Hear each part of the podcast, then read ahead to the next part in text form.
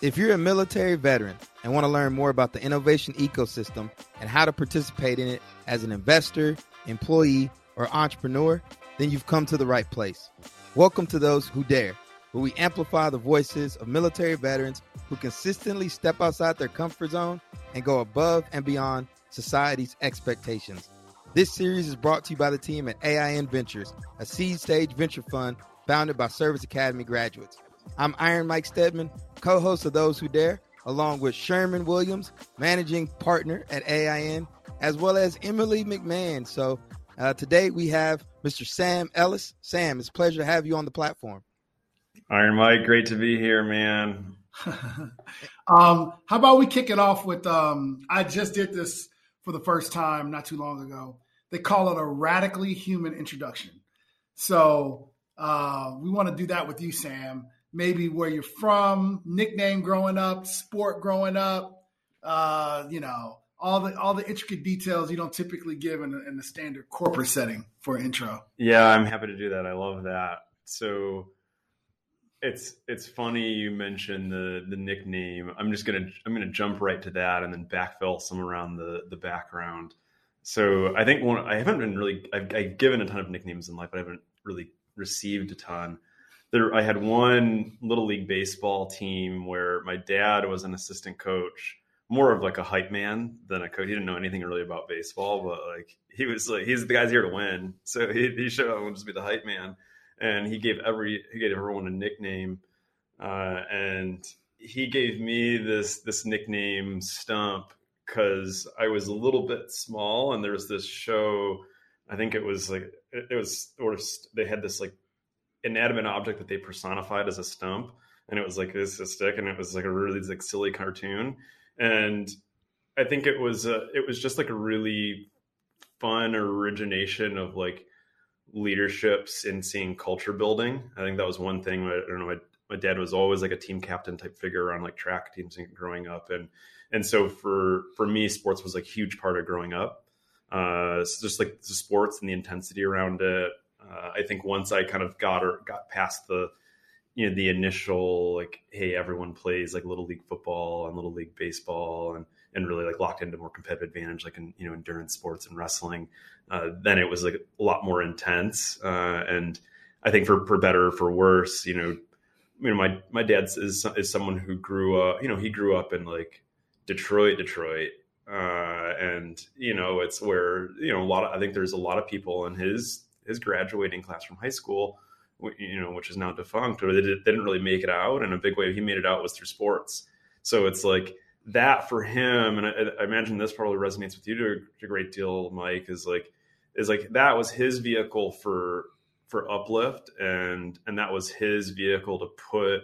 It was just it was a clear path to putting discipline into an outcome, right? Is a clear path to being able to put intensity and progress and just like the yearningness to like not want to deal with what's in front of you and what's coming at you and like to do something different right? Like that was that was his manifestation. So like the one thing and that was rule in my like you had to play sports. Like you had to play sports and you had to be here to win. Like that was you know that was like a that because that was like how my you know that was how he kind of found his path of success and that was how he you know it wasn't there there weren't a ton of lessons in like business for me or I did, you know, I, all these all these terms of like about investment and private equity venture. I didn't know. I never heard of any of these, but like I, you know, the one thing I don't, I don't, I can't say I was particularly blessed with like the you know knowledge or economic side of thing, but the principles, right? The principles for kind of balance of my mom being very nurturing, my dad being on the much more, I would say, like intense and and and here to win work ethic side I think it was it was a good balance, and those are those were really great blessings, right? Those are great gifts uh, at, at, a very fundamental level. Um, so I think that give, that gives kind of like a very raw raw background of like my parents and my dad is very different, very like asymmetric thinker, super different dude, but very intense. Um, so you know, I think uh, going to going to West Point, where it was like a similar focus on on sports and school and leadership, you know, that was kind of the, the part of the fabric of, of growing up. Um, so de- definitely kind of a natural natural slide there. Before, before, we hit record, I was making fun of Sam because I was like, he's cooler than me. You know, I got Iron Mike on LinkedIn, and Sam's got the backward cap He's got venture capitalists on there. You know, you've got that experience, all those portfolios you've invested in and led. I'm just like, oh my gosh, you know. So I'm fi- we're fired up to have you on here today. And I just want to say, and I'm curious to know if y'all feel it too. I feel like such positive energy in the entrepreneurial ecosystem. Does anybody else feel it? Like Totally. I do. Everything is optimistic and and sunny because people are striving to do great things. Um, yeah. So it's definitely different than other financial ecosystems I've been in. Uh, totally. Radically different, actually. Yeah. Totally. Yeah. You have to be an optimist as an entrepreneur. Yeah. You have to be. It's it's so like it's so yeah. hard, and there's so much that like naturally wants you to just fail and want you to stop working on the company you're working on. You have to be an optimist. And I think as an investor, you probably have to appreciate that to a lot of extent, right? That like energy. So I think you're totally right, Mike. It's I, great. I think as a founder, you have to be optimistic, but as a venture capital venture capitalist, I think a, a great one will be uh, eternally optimistic. You have to. You can't think yeah. about. Jason Calacanis says when he looks at a company, he doesn't think about what could go wrong. He thinks about what can go right. If yeah. this thing, if this idea succeeds, if this is the founder to carry the idea to fruition, right? Totally. So yeah. um, you start to dream from there. So yeah. yeah. That's actually a fun. That's a uh, that's a super fundamental framework shift around risk. I think right. I think you have to have uh, as a venture investor, right? It's this idea, and and I think we can maybe dive into this stuff a little bit later too, because I think it's really, mm-hmm. really fundamental to to human psychology and how it relates to investing and risk. Is that you know humans are wired to think about what could go wrong because mm-hmm. it keeps us alive right? Like from a very from a very like evolutionary like lens, right? Like if you look at the earliest humans and what made them survive, it's like what made them survive is the ones that didn't die, right? Is the ones that like didn't eat the bad berries and like the ones that didn't like put their hands in the fire. And it's like so they so you have to be hypersensitive to like negative things and things going wrong. So like mm-hmm. unfortunately, like a part of the human condition is that like we're we're like trained to be negative. Like we're trained to be hypersensitive to negative things and trained to be hypersensitive to risk because like that's what keeps you alive right so so mm-hmm. i think as you know so i think to be to be an effective investor at some point you have to like be a much more realistic and first principles thinker about how you naturally view risk as a human and like what shackles you have of the human condition that are on you right and like try to take those off and like and look at like risk like jason right and who's like okay well what are the what are the things that can that can potentially go right here i think that's like a really interesting point mm-hmm. Emily, you've been in the ecosystem longer than any of us. Has this energy has this energy always been here, or do you think this is something new? Like I just see opportunity everywhere. Yeah. You know, even I'm when I go back to my hometown, I'm like, oh, I could probably just be that dude, you know. I'm interested to know that too, Emily, because you you came out of the army yeah. and went to Half Acre. So like, how did that? Yeah. I mean, would you not like, uh, let me just go to business school and be a consultant, or? So I would say, from my perspective, which is again just one perspective in one part of the country, I will say that it's probably been I think like since 2012, 2013, I feel like things have made kind of a big shift. And I will credit that. Maybe I could correlate that to a lot of like the lean startup movement on just a little bit more of that literature and framework and some of that work that's been done by a lot of folks. But I just want to take it back. I first remember the time I first met Sam when he um, came into my office. And I will say, just on the note of like, positive nature. I mean, I just remember being like, who the heck was that? And like, who just came through my office? Like, Sam has just such a presence and I think is such a leader, not only for the work you've done. Um, you know, we can go into that here shortly, but I, I think you'll note Sam is not only, um, a leader in this current movement, but has just has such a, phenomenal career to date, um, even going back to West Point. So maybe we could get into that Mike, if that works. Yes, please. so yeah. fun, Emily. I think you, you, were you were literally one of my first touch points in my entrepreneurial journey, right? So that and that was it. We can get in that, but that was like when I was in the army, uh, researching yeah. like Capitol Post and bunker labs, like trying to kind of figure stuff out. I wish I could go back to that moment as I was at my desk typing an email, and I was like, "What just happened?" You know. So I, I definitely that's a meeting I definitely remember. You know, oh, chance encounter. So, but yeah, so yeah. Yes, Sam, please bring us up to speed. Yeah. How did you get into startups and venture in the first place? Yeah, for sure. So, so I kind of, I think I kind of left things off at, at going to West Point. It was a super natural fit.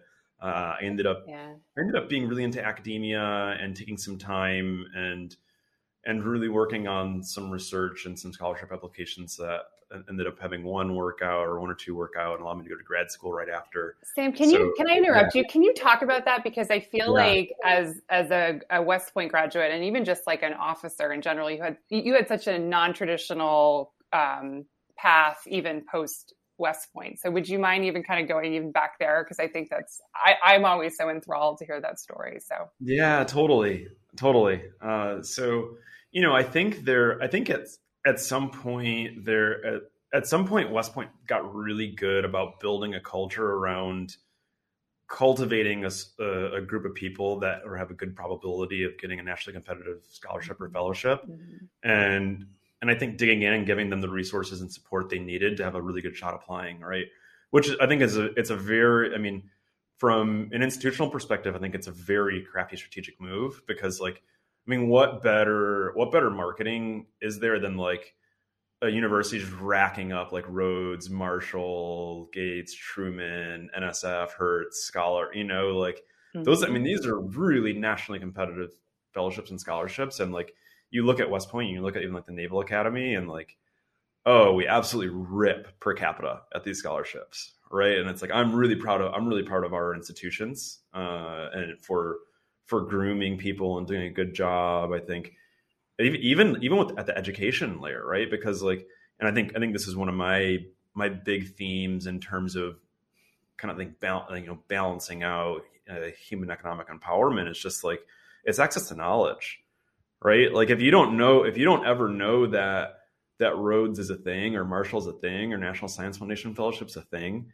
like and you don't know you need to start working on your application like two years out and you should be working on your essays like mm. iteration after iteration. Mm. Like yeah, I mean you and so you know I think there's there's a you know a, a lot of credit that goes to the school and uh, that, I think that's kind of like the the background there. So was it kind of in that you know, in that pipeline, um, worked worked super hard on on the applications, um, and was really fortunate that that something worked out, and was able to yeah. able to take a take a crack at grad school right after. Yeah.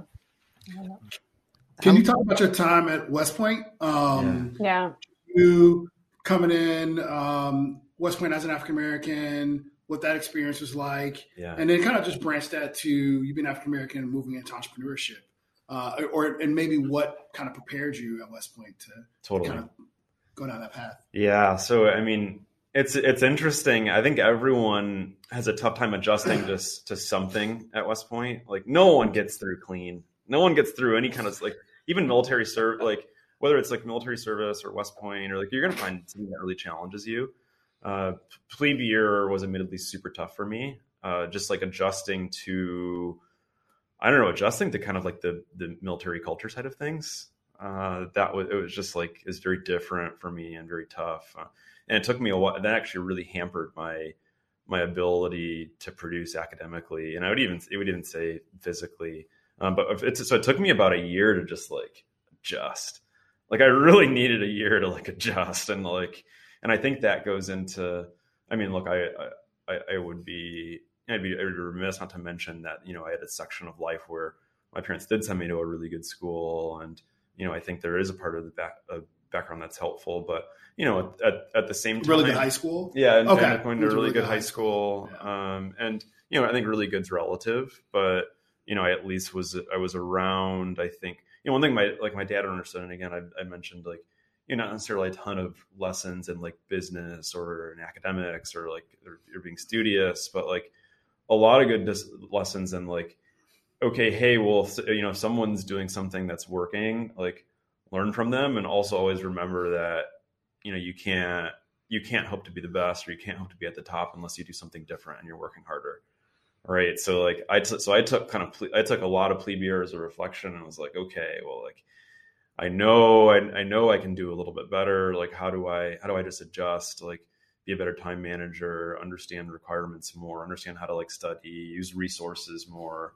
Um, that's the, I think that's the one of the most beautiful things about the Service Academy to me is that like it levels the playing field. Like everyone has access to the same resources, and like you know, to, know, there's no one who's behind the scenes has like work an extra job to cover tuition. There's no one that has to like that. I think that's why it's such a good like beacon and and bastion for diversity is because it's like you know everyone can show up and it's like, man, man, you have the resources. Like there are your peers who you see are working hard. There are you know like all the all the examples are in front of you, like good leadership examples, good academic examples. Like if you want to put the work in, that's the cool thing about it, right? Is it's like a, it's a level playing field. If you want to put the work in, I think you can find a path. And like that was a big thing for me after plebe year. It was like I was like, oh, okay, well, I kind of had to figure out, well, I got to actually apply work ethic into like producing something. And so, um, yeah, that, I think that that was like a governing thought for me for the rest of my time at West Point. Was like it's not like I didn't do bad, I didn't do bad plebe year, right? But like I don't know when I'm like when I'm really shooting to win, it's like ah, I didn't do great. Um, so I think you know I really adjusted and just doubled down. I think on on the work ethic too, uh, and you know I think I was kind of I was a little bit more of like an introverted cadet. I spent a lot of time in the library. Yeah. I spent a lot of time in the library, especially post freshman year. Um, yeah. But no, so that was I think that was me in a nutshell. I was very into fitness. Uh, I'm not like too different, I guess. uh, did you feel like you belonged there? Did you ever feel totally. you did? So that's great. No, yeah. Well, yeah. I think again, I had a really tough transition plebe year. Just like, I mean, it's a different. I don't. I, I don't know how you guys' experiences are. Probably some some degree of similarity of like everyone adjusts to something things differently. But once I got past that, mm-hmm. yeah, I, you know, felt felt felt like I was I was a pretty pretty good fit. Mm-hmm. What did you select once you uh, graduated? What branch? Uh, so I was a military intelligence officer. Uh, it's I think I think for me it seemed seemed like the most like analytical and the best fit. Uh, there was no cyber branch yet. Um, signal I think was a consideration for me. Finance was a consideration for me, uh, but I don't know. MI also had like a little bit of like swag to it. I would say during my time, like it's funny the ebbs and flows. Like I guess ADA is, an, is a cool branch now, and it, like what's ADA? Air Defense Artillery. Really interesting. Yeah, yeah there's definitely like a brand with every branch. Yeah. That and cyber, like those are the hot. Those are like the hot cool branches. branches. I like, love it. Yeah. Yeah, it's so funny though. But yeah, I mean, what during my time, like MI was reasonably hot. Um, so I don't know. I, that's funny. My thinking, Mike, as a cadet, like a, uh, a, it was like probably a reasonably sophisticated choice, but not great. Well, some people struggle with that, who they are versus who they're supposed to be. And so I've heard That's some real. people that struggle, like you know, I ended up branching said mm. branch because I thought I was supposed to be that, but I'm actually more mm. right. And you hear some people with like branch detailing, and that gets in the way. Mm. But, yeah. but you guys can lat transfer, right? Like we can in the Navy you guys can transfer from one branch to another eventually, or is it pretty tough? Um, I think with the combat arms branches, and again, I don't know if this is the same way, but you would hear people who would kind of branch MI and then um, branch detail to say infantry. So they start off in like one of the okay. main combat arms and then um, go back at a certain point. And again, I don't know if it's the same way, Sam, but you hear you hear some of that sometimes. Yeah. So, yeah. how did you go from being a military intelligence officer? To in Emily's office at Capitol Post? sure. No, I think that, I think that's a great question. So, you know, so again, again, I had I had a small departure from I would say the traditional path, and that I spent about a year in grad school first. Um, so that was a, a, master's en route to a PhD. Uh, ended up leaving the PhD. Totally wasn't for me. Wanted to get back, focus on something practical, and and I think I left. Look at that that moment, like leaving the PhD program was like it was it was one of the first times I think ever that I like consciously quit something. Like you know, mm. and, and, now now I say I mean I'm like a proud PhD dropout, uh, and there's a couple other people I met that are that are PhD dropouts, and that's always like ah my kind of person, you know, because it's like it's always similar stories. Um, but you know, I had to really, and you ask how I got into entrepreneurship, and this is a really this is a really important piece of the story. I actually I actually don't know that I tell this piece, but I'll I'll, I'll take a little bit of time to to cover it. I remember I remember spending time after deciding to to leave grad school that I was just like sitting on the floor, like figuring out like what. Uh, I mean, for so long I was like, oh, I'm going to be an academic, and then and then all of a sudden like that identity felt like it disassociated, and you know I was I was left in this you know kind of like state of ennui, and I was like, okay, well, what am I actually I'm actually going to lock into here, uh, and you know, for me, I, I took a step back and really wanted to think through how to leverage technical aptitude and work ethic in order to create kind of max amount of impact. And you know, I think I think it's again this it goes back to this lesson from my dad of like just like hey, put yourself around people or like look at people who are finding success and like you know you don't have to reinvent the wheel, but like you got to do something different. You have to work hard.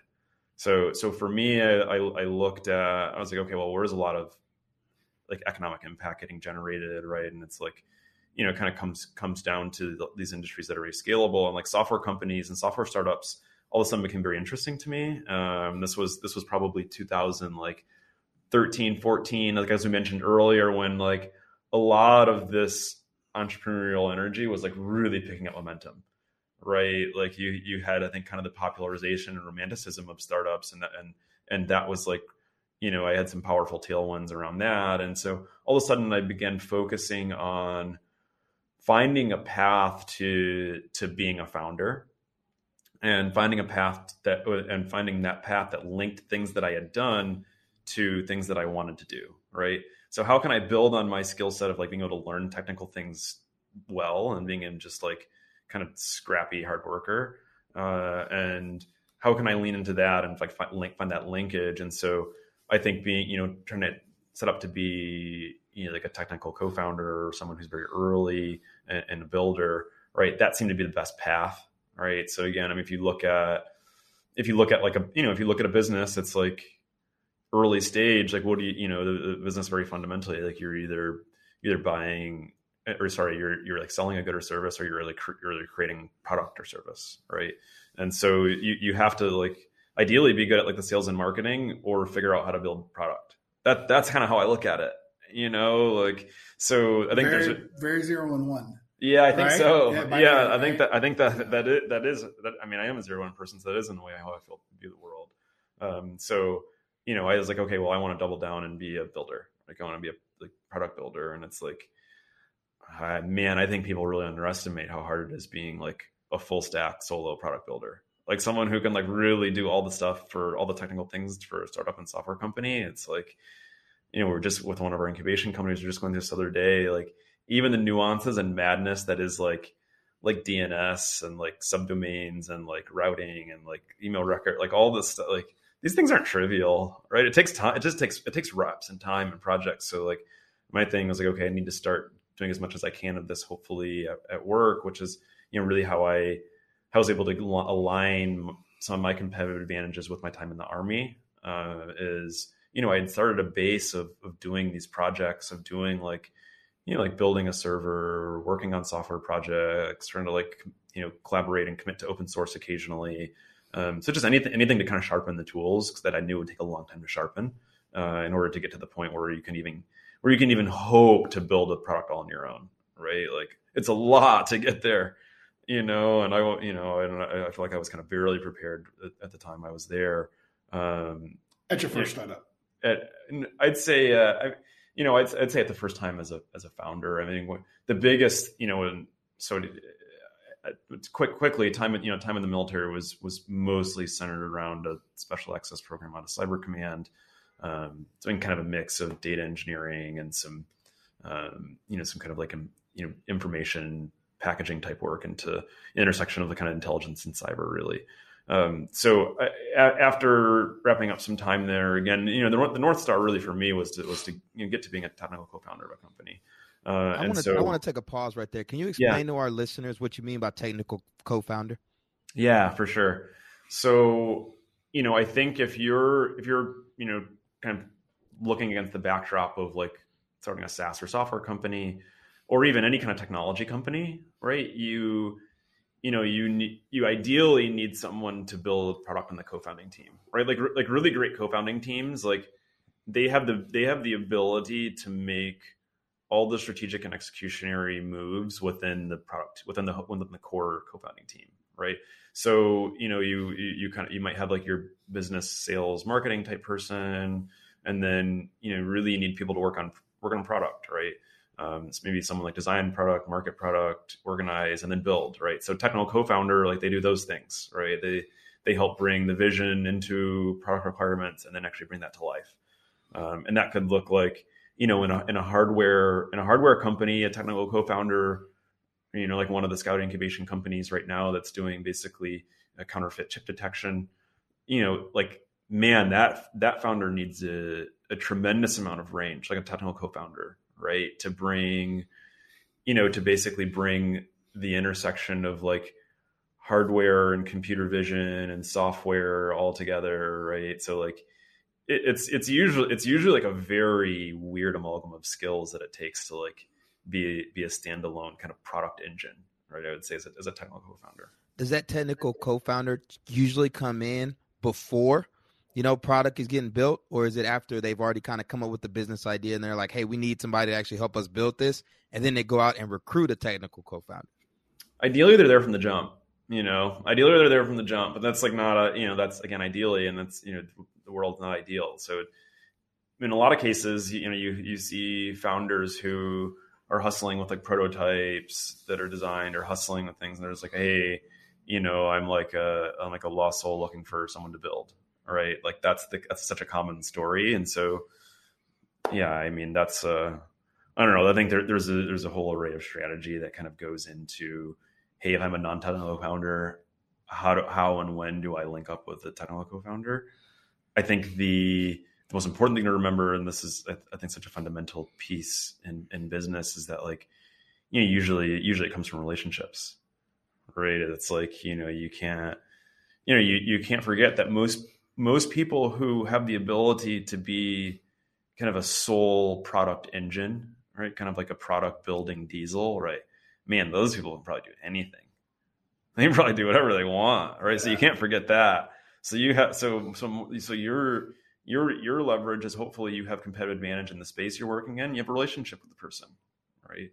That's kind of you know, and and so if you're thinking about the timing of that, right, and like you're someone who's like, all right, well, I have I want to start a company in in a year, and you don't have a technical co-founder yet, then it's like, okay, well, you better you better really hit the jets on on kind of the relationship piece of things.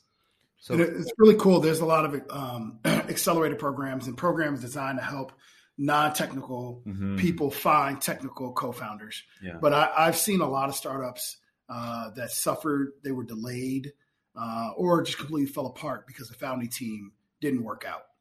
Got it. Right. So yeah, it's really, really important to find yeah. that person. Yeah, I'm familiar with technical co-founder. I just want to make sure we get some young people that are interested in the space Absolutely. and we start throwing terms around.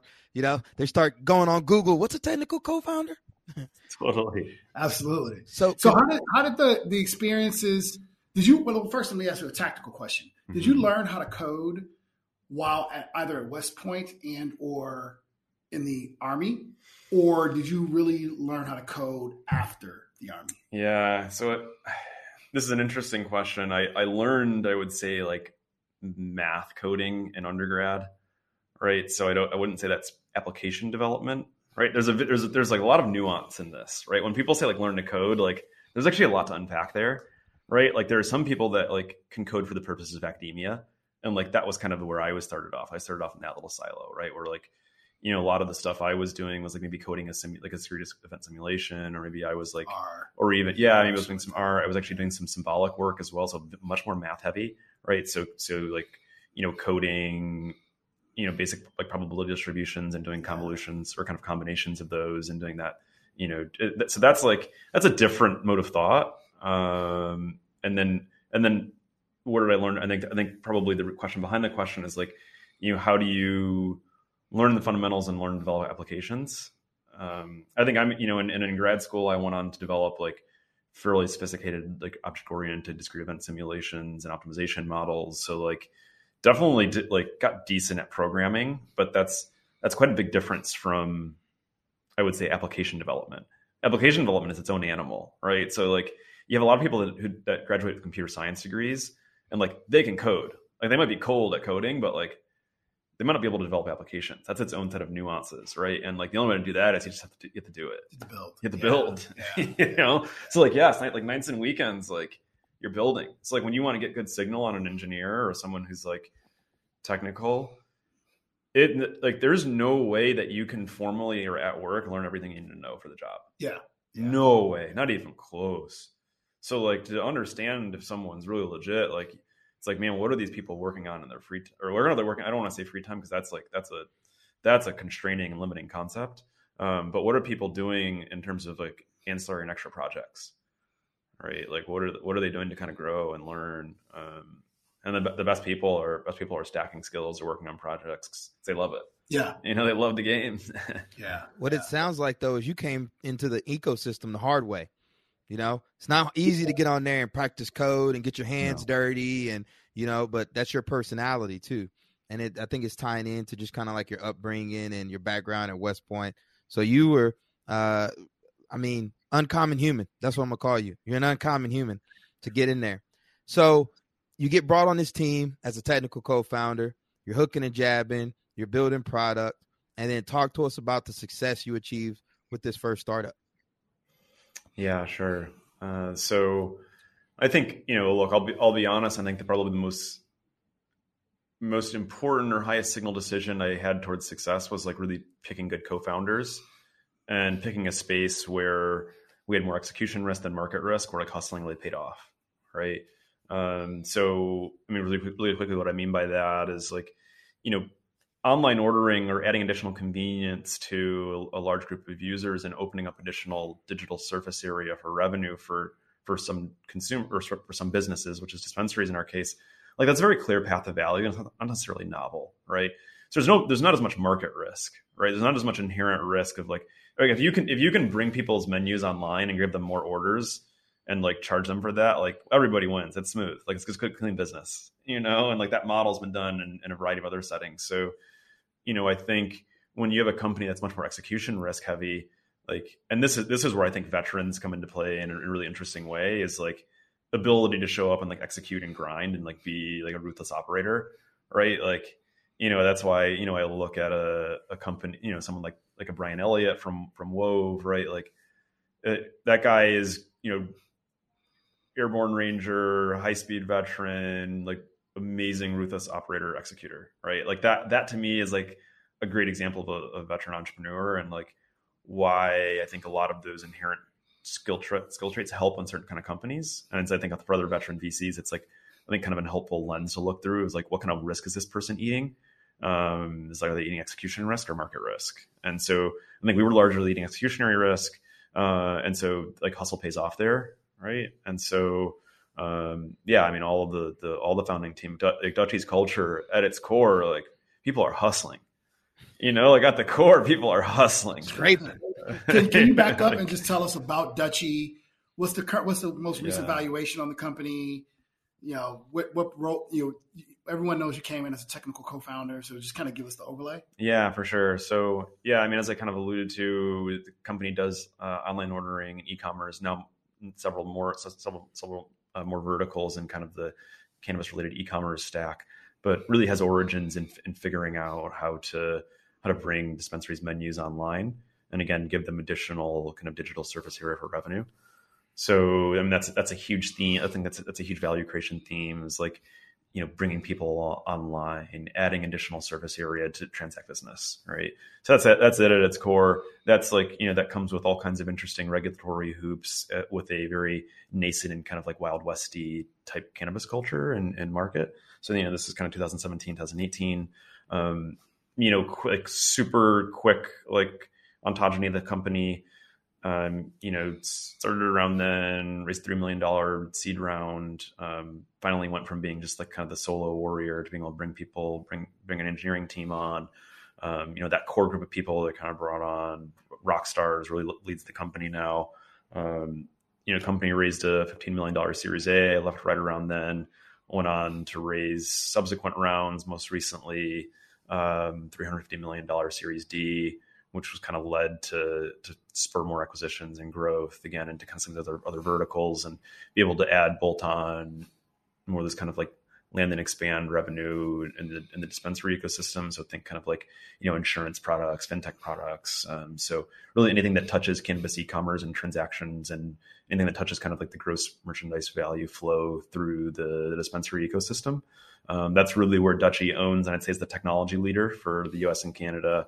Um, and so yeah i mean it's like tremendous experience. I think you know for me this is a, it's a it's a fantastic foundational experience but like you know I, I use that word pretty in, pretty intentionally. I was like you know i was very young as an entrepreneur right? Like i i think i you know i, I look at myself as you know most as as like equal parts kind of executor and early leader and culture builder. But like you know, you know, comparison to now and kind of the way I view the lens in business and how companies are made, I didn't know that much you know, like I really didn't. I, I mean, you were only a few much. years out of the army when you started Dutchie, right? How many years were you out of the army?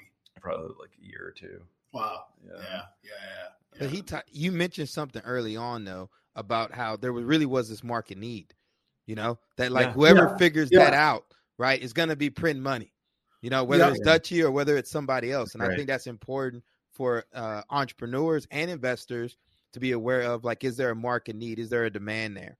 You know, because a lot of times we try to force these needs on the marketplace, but like you said, you're like, it was still a hustle, but the demand was there. That's right. Yeah. Yep. Most execution risk. Yeah. That's right. Yeah.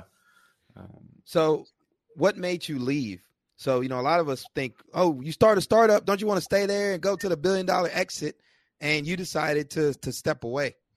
Yeah, I think for me, it's uh, you know, I mean, the, I think the opportunity really of really was evolving, right? So, I mean, it was clear that there was plenty of room to run. There's plenty of capital for the business. There's kind of a clear path to scaling, um, and you know, I think for me, there's plenty of other exciting industries, and there's plenty of other energizing zero to one opportunities that I'd like to do a little bit more horizontal scale. That's kind of my my lens, right? So, you know, how can I continue to have, you know, continue to have a successful career as kind of an early stage software person, and really be able to to to like dig in and and build more of that competitive advantage, right? It's like you know, for for me, I think a lot of a lot of people forget how how much roles change as as a startup evolves Yeah. Yeah. like it, it takes really really really special people to be able to do the entire thing from zero to huge exit yeah. it's it takes a tremendous amount of range and discipline and patience and the ability to grow in different ways and network and support system right like these guys you know like guys like like ross and zach and chris is cto and you know look at a guy like even like taylor justice who runs unite us like these people that like you know it's uh, they're tre- tremendously flexible gladiators right? Like really special people. And so, you know, for me, I don't know if I like, you know, draw a quick, quick sports analogy, right? Like, you know, if, if someone wants to get really good at, at being a point guard, right? Like they're going to continue to be a point guard, right? They're not going to like switch to be, you know, as much switch to the post, right? And so like, that's kind of how it feels when, it, when a company grows. It's like all of a sudden, you know, you're at, you know, 30, 40 employees and it's like, your job radically changes. You're at 300 employees, your job radically changes. Yeah, you're right? dealing with HR. You're dealing with all this. Yeah, stuff. You're like. I just want to Yeah. build product. I want to study Yeah, markets. I want to build culture. You know? Exactly, exactly. That's exactly right, Iron Mike. Yeah. I- I think I think that's so radically honest with yourself to say, "Hey, this is what I want to be really good at," and you were you were benefited by the fact that you had some very early success, relatively, right? Well, not even relatively, objectively, you had wildly early success, and so you were benefited by that. But you could say, "Hey, I'm good from a capital situation. I'm okay." I can walk away and go focus on what I really want to go focus on. Some people do jobs because they have to, Right. right? And you were in a beautiful position where you're only doing what you want to do, right? And, and a lot of humans don't get that choice. Blessings. Yeah, Big blessings, big blessings. to that. Yeah. Absolutely. So, what gave you the confidence to go from you know building product to now stepping into the roles of being a venture capitalist? Yeah, for sure. So, you know, I think that I think it's a really interesting cycle and the way kind of like capital and leverage moves and how that moves and with you how you evolve as a as a, as a person. Um, you know, I think there's there's a lot there's you know there's a lot of leverage in the cerebral nature of venture investing. I would say, right, and being and being investment manager in general. Um, so I think as as I look at the trajectory of my career, although I think I'll always be involved in building to some extent, but uh, you know, I I I'm inherently focused on on scalability, and I would say trying to stay like small team and cerebral, right? Um, and that I that I think like venture is a really good place to do that, right? And you know, I can't. I think broadly looking over the next couple decades probably will you know expand the strategy a little bit more probably move more towards an, an ria like like many have. But i think building and venture will always be kind of a, a core focus. And um, it's what you know it's what energizes me. And and i think it's it's kind of like the way i can create the most value in the world. Um, and yeah i think it's been it's been a really yeah been a really interesting journey kind of adjusting to the investor seat in the last couple of years. And I mean, it takes a long time. It takes a long time to, as industry, it takes some time. You know, that was my thing. Is this is like I just got to go. I just got to start because like everything, you know, everything's like like time and track record and results. Like that's that you know that's the biggest thing I think people for, forget or you don't realize about ventures. It's like it takes a real it takes a really long time to how to develop the right intuition and look at outcomes and um, so yeah, dust into that. Into that. What ultimate impact do you seek to have? Like you're building, but building toward yeah. what is like my yeah for my sure. Question. So like you know, 25, 30 years from now, you know, yeah, still young Sam is like, I'm glad I did this. This is the difference I made. Yeah, totally. So you know in, in 20 years from now i would i would love to look back and and be able to have be really honest with myself about me doing everything i can to to i think enable empowerment and upward mobility for as many humans as possible that want that want that right?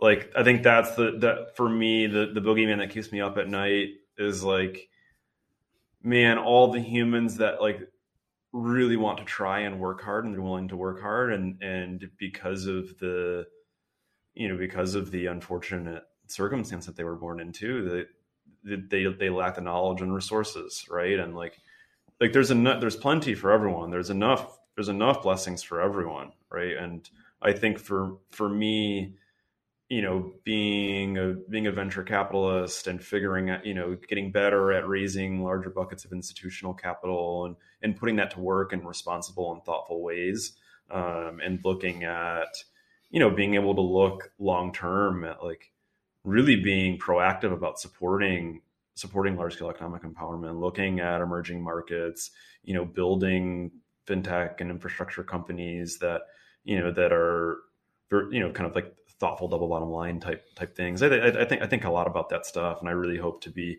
to be successful at really cultivating talent, ripping down knowledge barriers. I think and kind of doing that through through an you know being being able to be any kind of being close to the allocation funnel and pipeline. Um, and you know, I heard I heard a really great quote from from from someone I talked to who's hopefully getting ready to join our, one of our incubation companies. Uh, you know, she mentioned that that you know venture capitalists really they they set the pace for culture and and ideology and research and development and like kind of manifestation, right? It's like you're investing and backing in the earliest things and trends, right? Like like you get a say in that, right? I think that's one of the most attractive parts about venture to me and and why I think why I care about really trying to like double down and and and be great at it is like you know there's a it's not lost on me it's not lost on me how much responsibility and how much of a blessing it is to be, in the seat, right? And like, you know, uh, it, it's it's a big part of what inspires me and drives me to, you know, to to make the capital count in, in multiple ways, right? Like that's that's the goal. You know, we're we're really we're really driving for outsized returns, but like we want to do it in a thoughtful way that you know helps reduce things like like authoritarian rule on people and helps helps improve access to people's infra- access to like economic infrastructure and like improves people's ability to to be more inspired and well resourced micro entrepreneurs right i think all of these things are on my radar for kind of 15 20 years and um, focus on them manifest a lot there and uh, looking forward to chip away at things and by the way double bottom line means profit with a purpose to all if you don't know it's uh one of the key principles that we have at, at AIN Ventures is uh, making sure we are achieving profit, but with the purpose behind it. So one of my core values and Sherm's too is uh, lifting as we climb. And one thing yeah. that all three of you have in common is the mentorship of Bradley Scout. Um, I had a chance to ironically meet him here at Annapolis probably like five years ago, and he's really uh, making strides in the venture capital community. And so, Sam, I would love for you to talk to us, Sherman, as well, about what does it mean to also have a mentor um, as you navigate this VC space. Oh, I mean, it's it's it's tremendously val- valuable having someone who not only has gone through the rigors of building a track record and building, you know, what's a very robust operational vehicle that withstands withstands really challenging institutional diligence, right? Like those are that's not an easy thing to do. It's really not an easy thing to do, right? And and so I think Brad's paved the way for that, and especially a lot in the in the veteran ecosystem, uh, and largely the service academy ecosystem. Uh, and I just I also I learned a lot from his intuition. You know, yeah. being being able to just watch his decisions. Yeah, absolutely. You know, it's like I you know I have the I have the benefit of basically being able to to watch the inputs and outputs of like a masterfully trained machine learning model as an as an investment model, right? And so it's like you know the decisions Brad can make on spaces and on check sizes just based on intuition. And me might I might arrive there analytically, and it's like I mean the guy's almost always on target. You know, I'm always like, man, this guy's really thinking. Like he's got yeah, something. You got to be two steps ahead of the game. And I apologize. I called him Bradley Scout. I meant Bradley Harrison. Uh, I know he yeah, named the firm after his daughter, uh, Scout.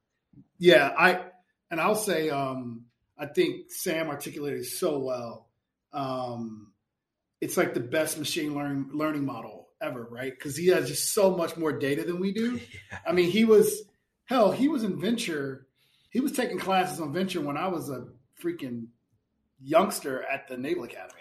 You know, uh, so I had such a long way to go, uh, and, and, so he has just so much knowledge that um, it's just uh, really incredible to have someone with that level of experience to guide us along. You know, with Sam as he's incubating companies and then with me um, and Emily yeah. as far as building up AIN ventures. Yeah. So as we wrap up here, I do have one more question, and I'm gonna let Sherm mm-hmm. close us out. Cool. Obviously, falling under Scout Ventures, right? Scout has its own uh, investment thesis. As you grow and become into your own as a venture capitalist, right? How are you going about building your own personal thesis of what you look for in founders?